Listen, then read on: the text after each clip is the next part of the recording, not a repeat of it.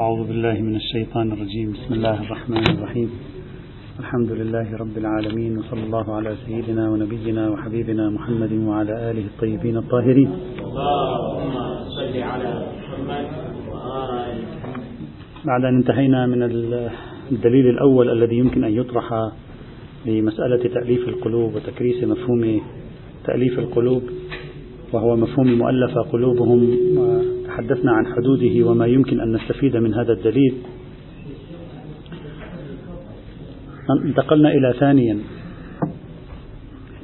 طبعا لا بأس إخواني الأعزاء بالإشارة إلى نقطة وهي دائما إذا أردت أن تبحث في موضوع عادة تضع فرضية للبحث ثم بعد ذلك تقوم بحشد الأدلة لهذه الفرضية. لكن أحيانا الإنسان آه، تسوقه نفسه من حيث لا يشعر يريد أن يحشد الأدلة ولو يعني بالزور. يريد أن يرتبها بالزور. هذا من أخطر الأشياء التي تصيب الإنسان في أخلاقيات البحث. فحتى لو بذل وقتا طويلا لإقامة دليل على أمر هو فرضية وضعها يريد أن يرى هذه الفرضية صحيحة أو لا حتى لو بذل وقتا طويلا ثم خابت ظنونه في آخر الموضوع أنه ما أنتجت لي هذه البحوث مثلا هذه الفرضية يعني يجب من البداية أن يكون قد هيأ نفسه لهذا الأمر. لأننا كثيرا ما عندما ندخل في بحث معين بما أننا نشعر في بداية البحث ربما أنه سوف نصل إلى نتيجة فنبقى ملتصقين لهذا الحلم التاريخي لكي نصل إلى تلك النتيجة مهما كلف الأمر. ويمكن حينئذ أن يعني نضحي بالنصوص أو نطوع النصوص كما نريد. الدليل الثاني الذي افترضناه أيضا قلنا النصوص كل النصوص مجموعة النصوص التي تحث أو ترخص في فعل المعروف مع غير المسلم في فعل الصدقة خاصة الصدقة والعطاء ونوع من الإحسان والمعونة آه، للآخر الديني لغير المسلم. قلنا بأن هذا النوع من النصوص يمكن لشخص أن يقول بأن الملازمة العرفية آه، تعطي أن مثل هذه الأشياء عادة يلازمها عرفا حصول حالة التأليف في الطرف الآخر. فتكون هذه النصوص الدالة على شيء من هذا القبيل كأنما تريد أن تكرس حالة التأليف هذه لأن المولى ناظر إلى النتائج التي يمكن أن تنتج عن فعل الصدقة لغير المسلم أو معونة غير المسلم أو الإحسان إلى غير المسلم أو مساعدته في أمر ما يحتاجه.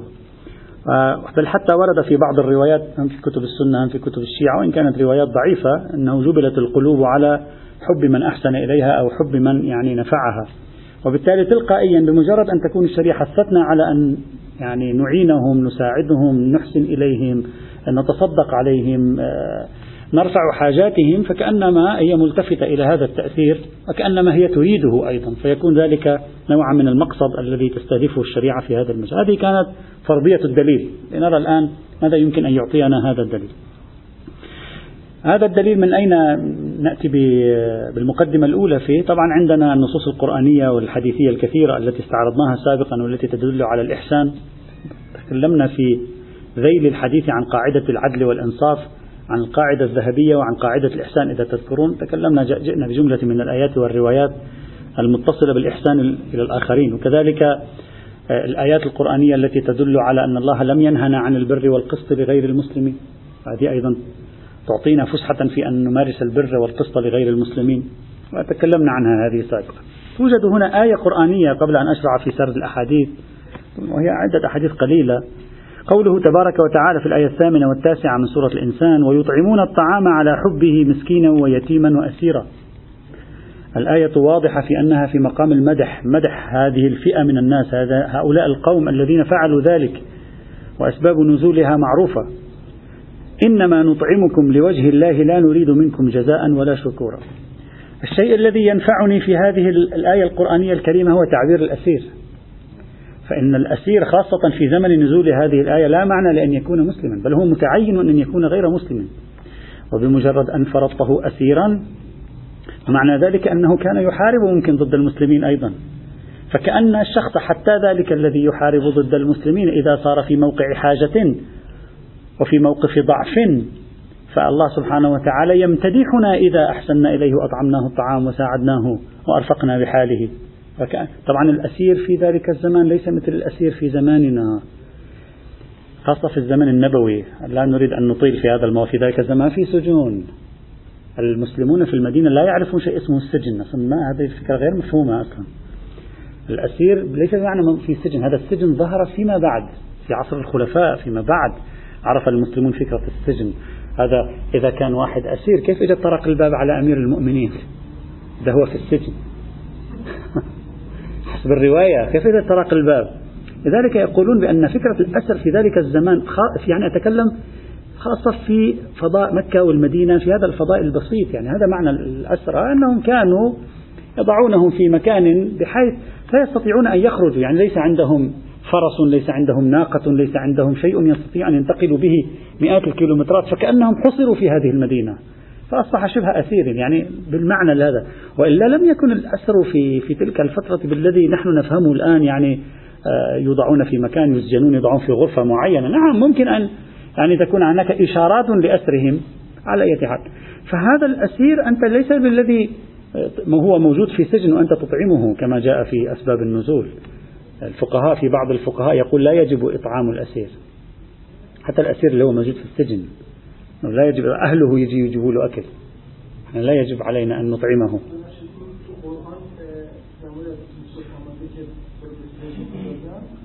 موجود. نتكلم عند العرب. لا لا. عند الأمم مثل الفرس مثل الروم مثل الأمم الدول الكبرى موجود عندهم. نعم نعم, نعم. لكن المعروف أنا لا أقول تنظيريا من الآية. الآية لا تدل على شيء. قل المعروف تاريخيا أن في فضاء الزمن النبوي لم يكن هناك شيء اسمه سجن يوضع فيه الإنسان يغلق عليه.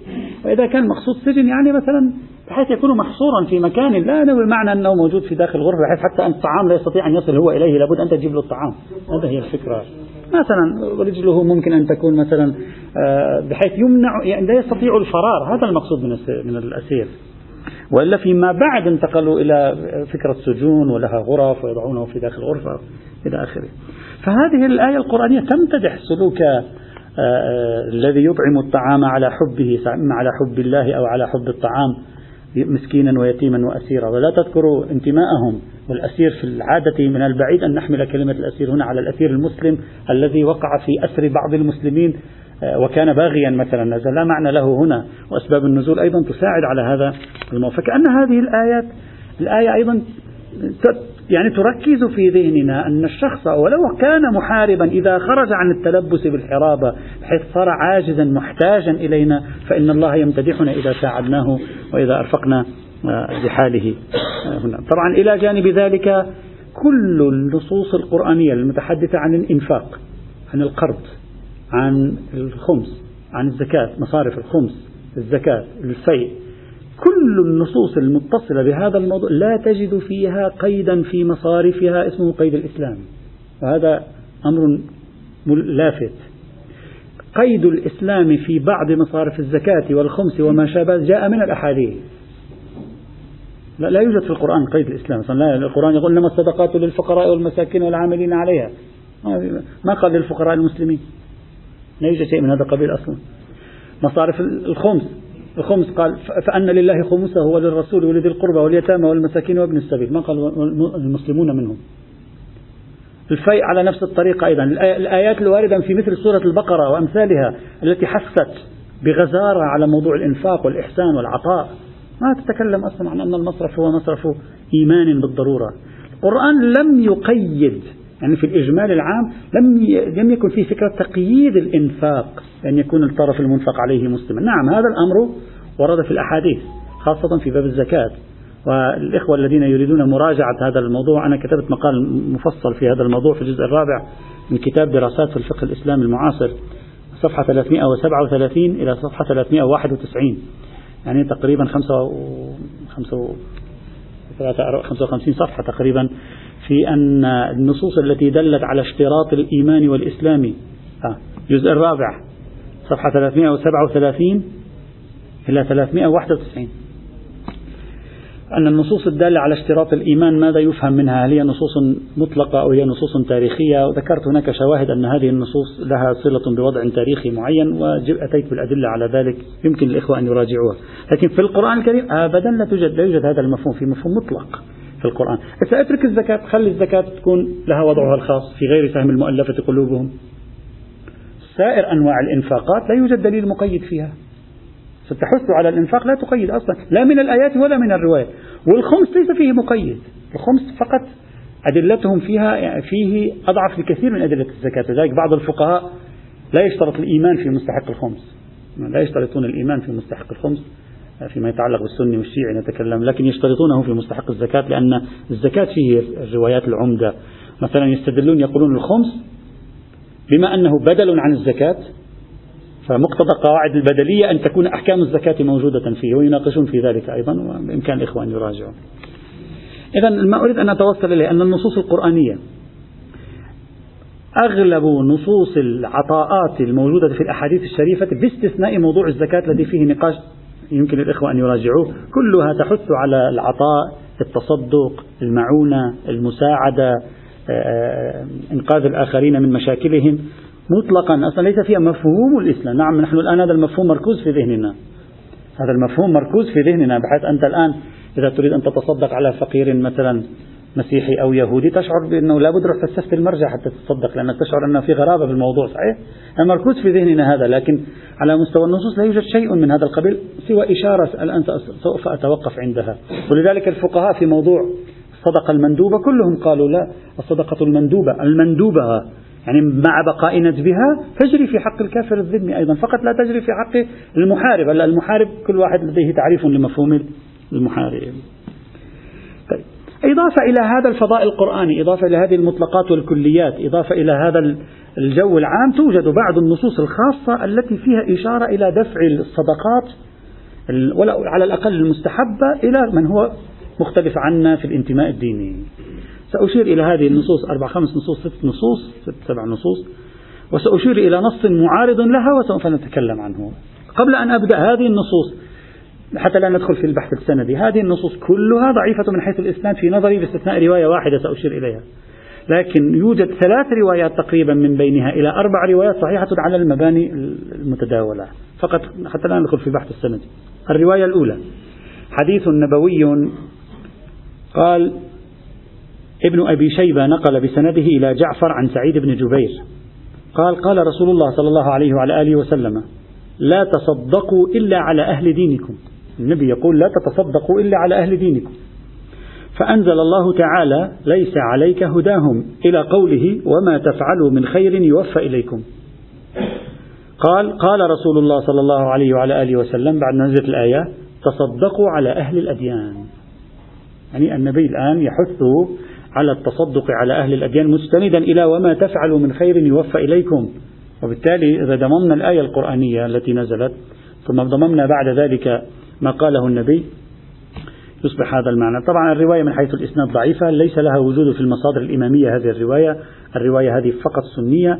صرف النظر عن تشي بالفكرة تعطينا يعني إشارة إلى هذا الموضوع الذي نقوله بصرف النظر عن أنها يمكن أن نأخذ بها أو لا. الحديث الثاني خبر سدير الصيرفي وهو خبر معتبر الإسناد عند عديد من العلماء.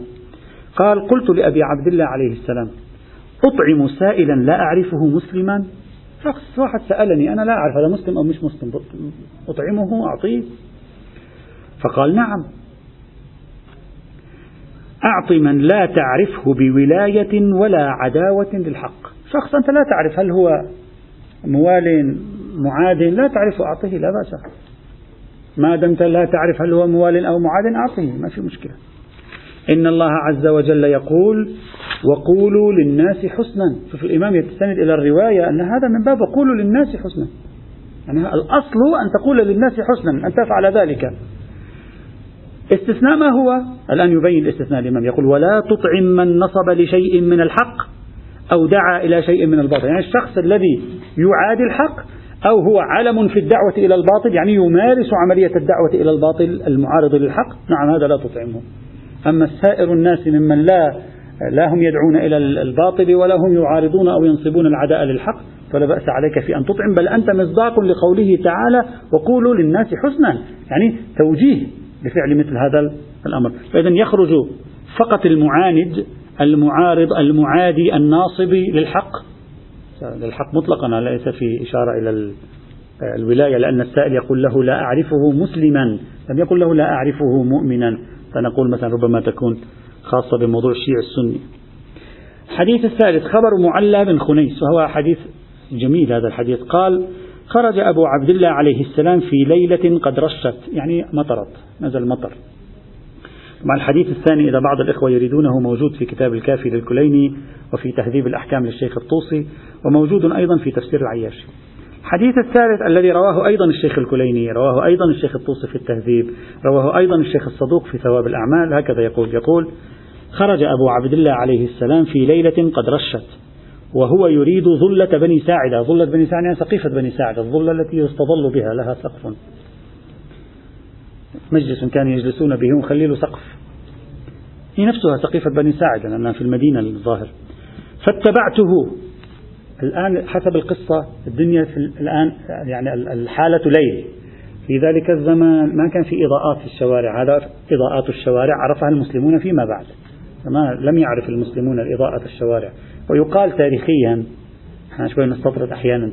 يقال تاريخيا أول ما أضيئت الشوارع أضيئت على يد المسلمين. يعني لم يعرف الناس فكرة إضاءة الشوارع في في الليل إلا على يد المسلمين ثم انتقلت بعد ذلك إلى أوروبا. معروف تاريخيا لا أدري إذا دقيق هذا الكلام لكن هكذا في بالي. يقول فاتبعته فإذا هو قد سقط منه شيء يحمل أغراض الظاهر سقط منه شيء. فقال بسم الله اللهم رد علينا. قال فأتيته فسلمت عليه. قال فقال معلى. يسأله أنت معلى بن خنيس. قلت نعم. قلت نعم جعلت في ذلك فقال لي التمس بيديك. هذا معناه أن الدنيا معتمة. الفضاء معتم. التمس بيديك. يعني حاول أن تجد معي يعني ما يمكن أن هذا الذي وقع مني نستطيع أن نحصل عليه. يعني كأنما من شدة العثمان لا, لا يرون ما الذي أين هو الذي سقط منهم؟ قال فالتمس بيديك فما وجدت من شيء فادفعه إلي. فإذا أنا بخبز منتشر كثير محمل الإمام على ما يبدو كمية من الخبز كثيرة عندما سقط الشيء الذي وضع فيه الإمام الخبز الخبز وقع على الأرض. فإذا أنا بخبز منتشر كثير فجعلت أدفع إليه ما وجدت. فإذا أنا بجراب الجراب الذي يصنعونه من جلد الماعز. فإذا أنا بجراب أعجز عن حمله من خبز يعني في كثير من الخبز. فقلت جعلت فداك أحمله على رأسي. فقال لا أنا أولى به منك ولكن امضي معي. أنا أحمله ثلاث أنا أحمله. امضي معي. قال فأتينا ظلة بني ساعدة. فإذا نحن بقوم نيام.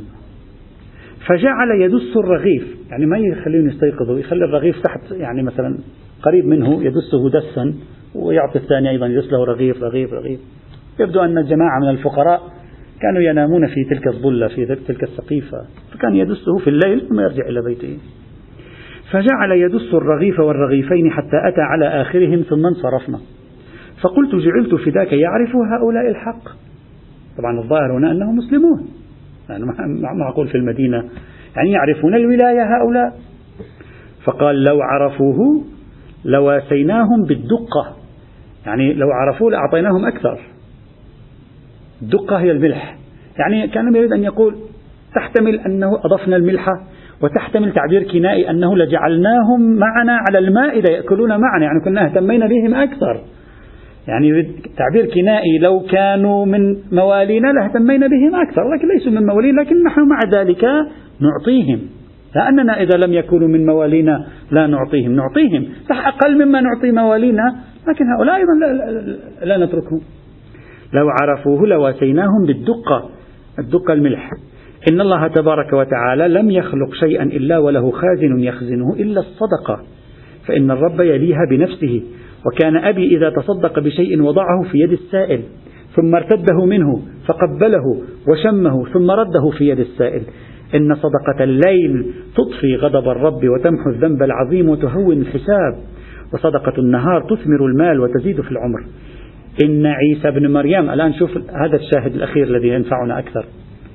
لأن إلى الآن هذه الصدقة للمسلمين. الآن الإمام يستشهد بسلوك عيسى بن مريم عليه السلام يقول إن عيسى بن مريم لما أن مر على شاطئ البحر رمى بقرص من قوته في الماء.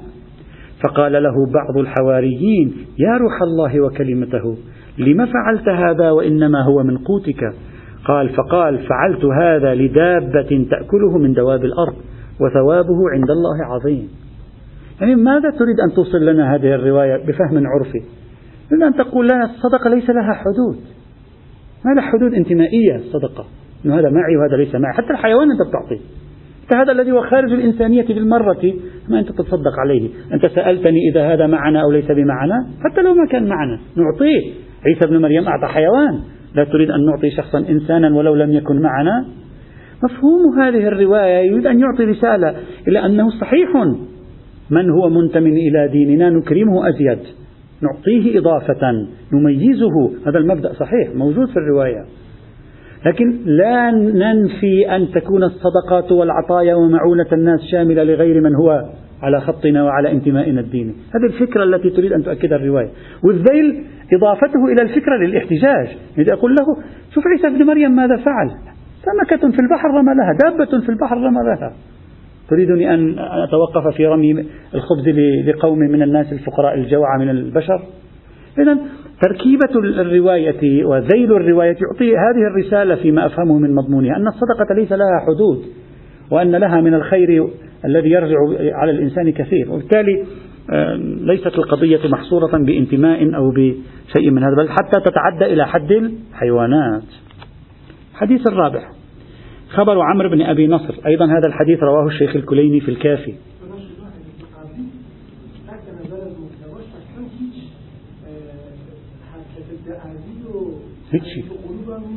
لا. الآن سوف أعلق عندما أنتهي من هذا البحث. سأقول ما الذي تنفعنا هذه الروايات؟ تأليف قلوبهم أو تأليف قلوبنا؟ يأتي سأحتمل احتمالين في هذه الروايات. هل أنها تعلمنا أن نؤلف قلوبهم أو تعلمنا نحن نكون أرقاء القلوب إنسانيين في التعامل مع غير المسلم كلا الاحتمالين واردان. في بعض الروايات يترجح أحدهما في بعض الروايات يترجح الثاني. أحسنتم الحديث الرابع خمر عمرو بن أبي نصر قال قلت لأبي عبد الله عليه السلام إن أهل السواد يقتحمون علينا وفيهم اليهود والنصارى والمجوس فنتصدق عليهم؟ فقال نعم. طبعا واضح أن هؤلاء من الذميين يعني من المسالمين من الذين لا يعتدون على المسلمين ليسوا محاربين للمسلمين. الرواية تفيد شمول الترغيب في التصدق لغير المسلم من غير المحارب على الأقل. طبعا توجد يوجد احتمالان هنا في الرواية لا بأس بالإشارة إليهم. في احتمال أن هذا السائل يسأل يقول يدخل هؤلاء علينا فيهم مسلم وغير مسلم. هذا جيد. مرة يريد أن يقول هؤلاء أهل السواد. فيهم مسلم وغير مسلم. يأتي منهم على إلينا قوم لا نعرف هم المسلمون أو غير المسلمين. يعني أن, أن, أن, السائل الآن لا يعرف القادم إليه هل هو غير مسلم أو مسلم. والإمام يقول له حتى لو كان غير مسلم أعطيه. السائل يعرف أن بين أهل السواد مسلما وغير مسلمين لكن الداخلون المقتحمون عليهم لا يعرفهم. لذلك الرواية ماذا قالت؟ إن أهل السواد يقتحمون علينا. وفيهم يعني وفي المقتحمين أو وفيهم وفي أهل السواد. إذا قال وفي المقتحمين الأقرب أنه يعرف أن المقتحمون الذين دخلوا يعرف هذا مسيحي وهذا مسلم. أما لو عندما إذا أرجعناها إلى أهل السواد يعني يقول هؤلاء يقتحمون علينا ونحن نعرف أن أهل السواد فيهم من هو غير مسلم. الآن هؤلاء الذين اقتحموا ما هم؟ لنا الإمام حثه على العطاء في مثل هذه الحال. حثه وممكن يكون حثه على العطاء احتياطا لإعطاء المسلم. وليس لأجل سواد عيون الكافر إذا صح التعبير. فلا تكون الرواية ذات دلالة واضحة في هذا الموضوع. إذا احتملنا أن السائل يسأل عن حالة لا يعرف فيها أن أن السائل مسلم أو غير مسلم فيقول له معلش أعطه. حتى لو شككت أنه مسلم هم أيضا أعطيه فلعل ذلك احتياطا لأجل المسلم. لا رغبة في إعطاء الكافر. تحتمل القضية احتمالين على أي حال. إلا إذا واحد قال خلي الإمام يقول له أنت مسلم أو مسيحي. يبين يعني سهلة. بعدين يعني ربما من القرائن تظهر على أي حال هذا حديث الخامس خبر إسحاق لا أريد أن أتوقف كثيرا عند الأحاديث لأن أريد أن أخذ الفكرة المركزية فقط هنا. خبر إسحاق بن عمار أيضا هذا الرواية أوردها الشيخ الطوسي في تهذيب الأحكام وهي صحيحة عند كثيرين. خبر إسحاق بن عمار عن جعفر عن أبيه عليهما السلام أن عليا عليه السلام كان يقول لا يذبح نسككم يعني الذبائح إلا أهل ملتكم أو أهل ولا تصدقوا بشيء من نسككم إلا على المسلمين وتصدقوا بما سواه غير الزكاة على أهل الذمة. يعني يأمر بالتصدق ولو الأمر المفيد للترخيص هنا ممكن يكون مفيد للترخيص ممكن يكون مفيد للاستحباب. يقول غير الذبائح وغير الزكاة تصدقوا بها على أهل الذمة. إذا توجيه للتصدق بأموالنا من غير الزكوات من غير الذبائح على أهل الذمة وهذا أيضا واضح هنا. الحديث السادس خبر مصادف هذا الحديث أورده الشيخ الكليني في الكافي. أغلب هذه الروايات وردت في الكتب الأربعة خاصة الكافي قال كنت مع أبي عبد الله عليه السلام بين مكة والمدينة فمررنا على رجل في أصل شجرة وقد ألقى بنفسه. يبدو كان هذا منحط القوى. فقال مل بنا إلى هذا الرجل. شو قصة هذا الرجل يبدو عليه؟ يعني تعبان عند شجرة. فإني أخاف أن يكون قد أصابه عطش. فملنا فإذا رجل من الفراسين طويل الشعر.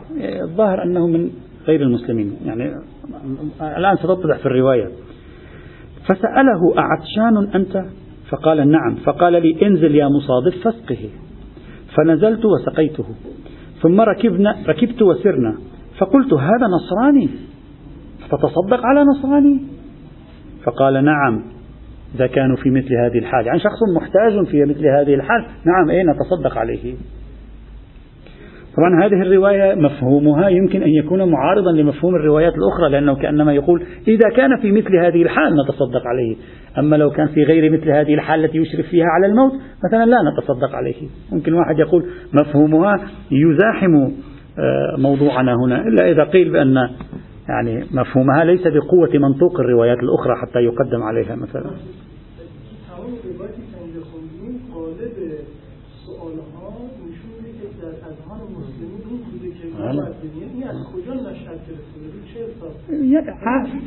أهل الأديان عادة عموما أهل الأديان عادة يحسون بهذا. يعني يمكن يقول لك هذا ليس من ملتي ممكن يكون هذا نشأ بالتراكم نشأ من انطباع السلبي الذي يأخذه عن أولئك فتوقع أن هذا الانطباع السلبي ينبغي أن لا يجره إلى مساعدته مثلا مثل هذه يتوقع أن تكون ولدت في داخل الاجتماع الديني يعني عادة الحياة الدينية تولد مثل هذه القطيعة يعني بين فالأئمة يريد أن يكرسوا العكس مثلا ممكن. الحديث السابع وهو الحديث الأخير الذي أنقله هنا صحيحة ضريس بن عبد الملك. هذه صحيحة السند. وقد رواها أيضا آه، طبعا هذه الرواية الآن أنا أنقلها من كتاب الكافي ومن لا يحضره الفقيه. وهذا الخبر بمضمونه عينه ورد في عدة مصادر عند أهل السنة أيضا عن النبي. ورد عن سنن ابن ماجه مجمع الزوائد مسند الموصلي صحيح ابن حبان معجم الكبير للطبراني وغيره. الرواية عن الإمام الصادق الإمام الباقر تقول هكذا قال إن الله تبارك وتعالى يحب إبراد الكبد الحر. حر مؤنث حران. حران يعني عطشان. حر يعني عطشة. العرب تتصور كانت أن الكبد يعني إذا عطش الإنسان كأنما يحيلون العطش إلى الكبد. الآن لا أعرف العلم اليوم يقول ذلك أو لا. مثلا العرب قديما إذا الإنسان أخرج دما من من فمه يقولون أخرج كبده. يعني الآن لا أدري هل هذا في العلم الحديث الرواية عن الإمام قصة دس السم إلى الإمام الحسن عليه السلام. ماذا تقول؟ تقول فلما تناول السم أخرج كبده. يعني كأنما تصورون أن هذا القطع السخينة من ال ال التي تشبه الدم إذا خرجت من الإنسان كأنما هو يخرج كبده والآن لا أدري علميا أصلا الكبد يخرج من الإنسان إذا كان يتقيأ أصلا قابل أصلا وهو في مكان آخر لا علاقة له. لا أدري لكن في تصور العرب كان هكذا فيستخدمون هذا التعبير. يعني هذا التعبير لا يراد منه معناه العلمي حتى لا أحد يسوي لنا الآن بحث في الطب الإسلامي لا يراد منه المعنى الكنائي. يعني الشخص العطشان الشخص العطشان. إن الله تبارك وتعالى يحب إبراد الكبد الحر ومن سقى كبدا حرا من بهيمة أو غيرها. هذه قاعدة معروفة في الفقه. يتمسكون عادة بإطلاق الدليل الدال على الإحسان إلى الكبد الحرة ويقولون يشمل مطلق الناس. يستخدمها كثير من الفقهاء. ومرجعها إلى هذه الرواية بالخصوص. يقول ومن سكى سقى كبدا حرا من بهيمة أو غيرها أظله الله يوم لا ظل إلا ظله. فهذه الرواية واضح. ماذا تريد أن ترسخ هذه الرواية؟ تريد أن ترسخ أنه وزع خيرك على جميع الناس. المعونة لا تحتاج إلى تمييز بين زيد وعامر. رفع يعني حاجات الناس لا يحتاج إلى زيد وعمر. حتى لو بهيمة. يعني لاحظ التعبير. ومن سقى كبدا حرا من بهيمة أو غيرها. يعني كيفما كان. لذلك تمسك الفقهاء بمثل هذه الرواية وصاروا يستخدمون مضمونها يقول لكل كبد حر أجر. لأنه النص الأصلي هو هذا النص الأصلي. فيستخدمونها لكي يطبقوها في موارد متعددة يطبقوها في كتاب الوقف وكتاب الصدقات وإلى آخره. كما قرأنا ذلك سابقا إذا تذكرون نص آه، صاحب الجواهر. استخدم أيضا هذه الرواية ومفهوم هذه الرواية الواردة عند السنة وعند الشيعة. طبعا عند في رواياتنا مروية عن الإمام الباقر عليه السلام في روايات أهل السنة مروية عن النبي صلى الله عليه وعلى آله وسلم. إذا المفهوم الذي تريد أن تؤكده هذه الرواية أن عمل الخير وإنقاذ الناس من مصائبهم ومعاناتهم لا ليس له حدود. كله له أجر عند الله سبحانه وتعالى. المهم لا تعين أحدا على فسقه. لا تعين أحدا على كفره لا تعين أحدا على الإسلام ضده ضد الإسلام يعني. هذا هو المطلوب. هذه سبع روايات واحدة منها صحيحة في القدر المتيقن ممكن نضيف ثلاثة منها على المباني المشهورة والبقية يعضد بعضها بعضا. في مقابل هذه الرواية توجد رواية بعكس تماما تعطي. هذه الرواية هي مرسل أبي يحيى الواسطي. خبر ضعيف الإسناد أبي يحيى الواسطي عن بعض أصحابنا عن أبي عبد الله عليه السلام قال وهذه الرواية هم أيضا في الكافي. قال من أشبع مؤمنا وجبت له الجنة. وجبت يعني ثبتت. كلمة وجب في الروايات لا يعني وجب يعني وجوب كما يتصور كثير منا يقول مثلا الأمر الفلاني واجب. فأنت تقول هذا يدل على الوجوب. وجب في لغة العرب يعني ثبت. ثبت الشيء. هذا بمعنى وجب. فإذا وجبت جنوبها يعني ثبتت على الأرض. الجنوب يعني مالت يعني عندما تذبحها أو تنحرها تميل الجنوب على الأرض تثبت إذا وجبت جنوبها. قال من أشبع مؤمنا وجبت له الجنة. يعني ثبتت له الجنة. ومن أشبع كافرا كافرا كان حقا على الله أن يملأ جوفه من الزقوم مؤمنا كان أو كافرا. يعني الذي أشبع الكافر كافرا كان أو مؤمنا مشكل. الآن إذا واحد يعيش في مكان يدعي له واحد صديق كافر مشكلة تشبعه إلا تقول له قبل ما تشبع وقف. حتى ظاهر الرواية الإشباع مثلا. هذه الرواية يعني تنسف كل هذا المفهوم. الرواية واضح تميز في موضوع أن تشبع أن تطعم الناس بين كافر وبين مسلم. حتى مؤمن. مؤمن نعم نشبعه ولنا الأجر والثواب.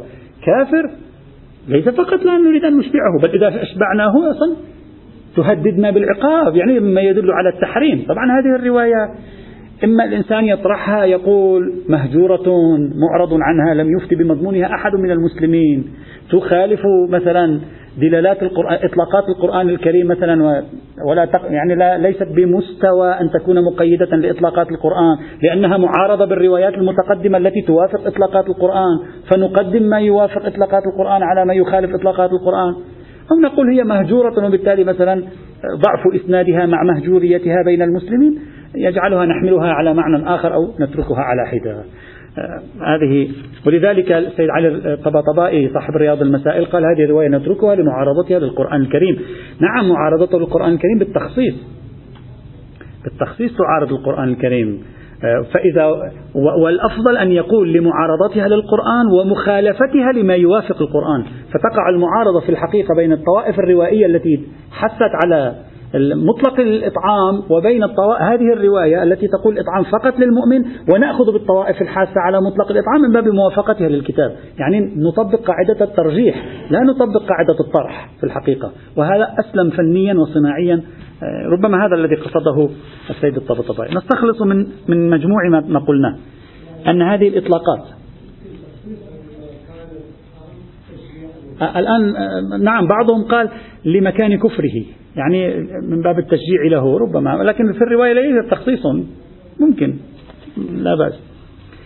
يمكن سيد الطبطبائي أظن أو, أو عفوا الحر العاملي قال هذه تحمل على ما إذا كان في إطعامه يعني تشجيع له على كفره أو تقوية له على كفره وما شابه ذلك. ممكن. خلاصة ما نريد القول أن إطلاقات النصوص بل النصوص الخاصة أيضا تحث على إطعام الناس الإنفاق الخير على الناس الصدقة على الناس معونة الناس رفع حاجات الناس بلا تمييز بين كافر ومسلم. لا يستثنى من ذلك إلا الكافر الحربي.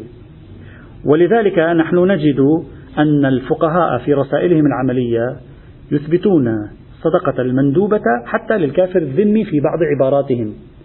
والأصح أن لا يقول الكافر الذمي أن يقول الكافر غير الحرب كما فعل السيد السيستاني. الفقهاء الآخرون عندما تراجع الرسالة العملية في آخر بحث الوقف في آخر مباحث الوقف يوجد بحث الصدقة. يقولون تجوز الصدقة المندوبة على الغني والفقير والمخالف على الغني والمخالف والكافر الذمي. هذا متداول إلى يومك هذا. من السيد محسن الحكيم إلى الآن هذا التعبير متداول في كتب القديمة أيضا. السيد السيستاني غير في التعبير قال تجوز الصدقة المندوبة على الغني والمخالف والكافر غير الحرب وهو الأصح. لأن الأدلة المانعات فقط تخرج الحربي المعاهد تشمله الإطلاقات الحادثة. المعاهد تشمله الإطلاقات المستأمن تشمله الإطلاقات الحادثة. الذمي أيضا تشمله الإطلاقات الحادثة. بل إذا فسرنا الحربي بأنه ليس بمطلق غير المعاهد أو غير الذمي وغير المستأمن بل هو خاص بالمتلبس بمحاربة المسلمين. كما قلنا في بحث الجهاد الابتدائي في بحث مبدأ الحرابة فنقول كل من لم يتلبس بمعاداة المسلمين ومحاربتهم والعدوان عليهم يكون مشمولا حينئذ بالإطلاقات لا يوجد ما يوجب خروجه في مثل هذه الحال ولذلك تعبير سيد محمد حسين فضل الله بتقديري أفضل من تعبير المشهور وتعبير السيد السيستاني. يعني السيد السيستاني قال إلا الكافر الحربي والمعروف بينهم أن الكافر الحربي هو غير الثلاثة. المستأمن والمعاهد والذمي. بينما تعبير السيد حسين فضل الله كان على الشكل التالي. قال تجوز الصدقة المندوبة على الغني و و و وعلى الكافر غير المحارب للإسلام والمسلمين. لم يستخدم مصطلح الكافر الحربي اللي هو منصرف إلى ما هو غير الثلاثة وإنما شرح مراده من الكافر الحربي وهو المتلبس بالمحاربة. عندما تقول غير المحارب للإسلام والمسلمين يعني معاد للإسلام في مقام المحاربة مع الإسلام والمسلمين. فإذا لم يكن في مقام المحاربة مع الإسلام والمسلمين أدلة الصدقة يفترض أن تكون شاملة له في مثل هذه الحال. طيب. خلصنا من هذه الفكرة. الآن ثبت لنا أن هناك ثقافة في النصوص الدينية في إطلاقات الكتاب والسنة بل في خصوصات الروايات أيضا. ثبت أن هناك ثقافة في معونة الآخرين تصدق عليهم مساعدتهم إطعامهم إلى آخره صرف النظر عن إيمانهم. الآن نريد أن نعرف هذه الفكرة ماذا تنفعنا هنا؟ في بحثنا. هذه الفكرة يمكن أن تنفعنا من أحدى زاويتين وكلتاهما تنفعنا. يعني إذا أردت تجي من هذه الجهة هم أيضا تنفعنا. إذا أردت تأتي من هذه الجهة هم أيضا تنفعنا. تنفعنا ليس في تأسيس قاعدة غير قابلة للتخصيص. في تأسيس توجيه كما قلت مرارا. توجيه مسار عام وهو إما هذه النصوص بإطلاقاتها وخصوصاتها تريد تأليف قلب ذلك غير المسلم تجاهنا كما لعله يظهر من بعضها. أو على الأقل هي تربي المسلم. هذا قدر متيقن منها. تربي المسلم على أن يكون ناظرا إلى كل كبد حرة يعني يهتم لأمر كل كبد حرة يعني تربي نفسه على هذا الإحساس. هو يتألف الكافر. يعني وليس العكس. إما أن تثبت لي أن أنني مطالب أن أتألفهم أو تثبت لي أنني مطالب أيضا في غير الحرب أن أن أكون أنا متألفا تجاهه. يعني أنا أتعامل معه تعاملا أليفا وليس تعاملا صداميا أو تعاملا قطعيا. هذه النصوص تعطي هذا المعنى. أي تحليل لمجموع هذه النصوص يعطي أنها تربي المسلمين على أن يساعدوا ولو الكافر. فإما تريد أن تؤلف قلب الكافر أو تريد أن تجعل المسلمين لديهم هذه الرقة القلبية هذا الإحساس الإنساني الذي لا يميز في الانتماء. نعم لا شك ولا ريب في في في قناعتي أن النصوص كلها لو راجعت في باب الإنفاق تميز بين المسلم والكافر. أرجو أن لا نخلط بين الموضوعين. يعني تقول المسلم له أولوية في أولوية بأي معنى أولوية؟ يعني الاهتمام به يقع في الدرجة الأولى. لكن الاهتمام به يقع في الدرجة الأولى غير المسلم الاهتمام به يقع في الدرجة الثانية. لا يعني أن النصوص لا تحثنا أيضا على الاهتمام بغير المسلمين في موضوع الصدقة والإطعام والمعونة وما شابه ذلك. والروايات التي تقول تهادوا تحابوا الصدقة نوع من الهدية أصلا. الصدقة هي هدية مقرونة بقصد القرب إلى الله سبحانه وتعالى. فإذا كانت الهدايا كما تشير النصوص تورث المحبة بين الطرفين فالصدقات أيضا تورث نوعا من الألفة القلبية بين الطرفين أيضا. فإذا نستطيع من هذه النصوص أن نستنطق منها نستوحي منها هذا التوجيه أيضا. وبالتالي إذا لم يكن عندي نص يقول تعامل مع الأقليات الدينية مثلا بالطريقة الفلانية يمنعه من الحق الفلاني أو من المنصب الفلاني هذا النوع من النصوص يعطيني أنه لا افعل معه المعروف. كيف؟ كيف؟ وهذه الروايات وإن اختصت بالإطعام وأعطاء المال. لكن عندنا رواية مشهورة قوية متعددة الطرق والأسانيد صحيحة السند عند الشيعة عند السنة ولها طرق مستفيضة. كل معروف صدقة. هذه الرواية ثابتة عند جميع المسلمين. صحيحة السند على جميع المباني السنية والشيعية. إذا قال كل معروف صدقة ما معنى ذلك؟ يريد أن يقول لك مفهوم الصدقة المرسوخ في ذهنك الذي يشمل المسلم والكافر هذا ليس خاصا بدفع المال. هذا عام لكل معروف تفعله مع الناس. فإذا ركبنا الدليلين مع بعضهما ماذا ينتج؟ كل معروف صدقة. والصدقة مستحبة للمسلم والكافر مدعو أنت إليها للمسلم والكافر ما دام غير محارب ولا تعينه بذلك على معاداته للإسلام أو على كفره. إذا كان الأمر كذلك نستنتج أن مطلق المعروف مع غير المسلم ومع المسلم أيضا هو صدقة مندوب إليها. فإما هذا النحو من ترقيق قلوبنا تجاه المستضعف غير المعادي أو هو نحو من ترقيق قلبه تجاه المسلمين. فنستطيع أن نستنتج هذه النتيجة من خلال هذا التركيب الذي آه، توصلنا إليه. وإن كان على غير عادة البحث الفقهي لكن أعتقد بأنه تركيب آه، نافع ومفيد في هذه الحالة حديث كل معروف صدق الإخوة الذين يريدون مراجعته إلى ما شاء الله موجود في كتب الحديث عند المسلمين. وصحيح الأسانيد عند الجميع. الكافي الصدوق في الخصال من لا يحضره الفقيه الاختصاص. توصي في كتاب الأمالي في صحيح البخاري صحيح مسلم مسند بن حنبل سنن أبي داود سنن الترمذي والباقي. فهو من الأحاديث المهمة التي تشكل أصلا بتركيبها مع آه، حديث مع أدلة الصدقة العامة. تستطيع أن تتوصل إلى نتائج كثيرة وبالفعل الفقهاء استخدموا هذا استخدموه في أكثر من مورد أيضا. هذا المقدار من الاستنتاج يمكن أن نحصل عليه من نصوص الصدقة والإعانة ومساعدة الآخرين في هذا المجال. يأتي الباقي بعدين ننتقل إلى النصوص المعارضة. لنرى توجد نصوص معارضة أو لا؟ معارضة مبدأ التأليف مبدأ هذا التقارب ال... الذي يمكن أن يكون قائما. التقارب يعني بمعنى التقارب التواصل لا المودة سيأتي إن شاء الله. نعم مقابل القطيعة. ليس بمعنى المودة يعني المودة اللي هي الولاية. سوف نأتي شرحها إن شاء الله تعالى. الحمد لله رب العالمين. إلى يوم الدرس إلى يوم الثلاثاء إن شاء الله. الدرس إلى يوم الثلاثاء القادم إن شاء الله.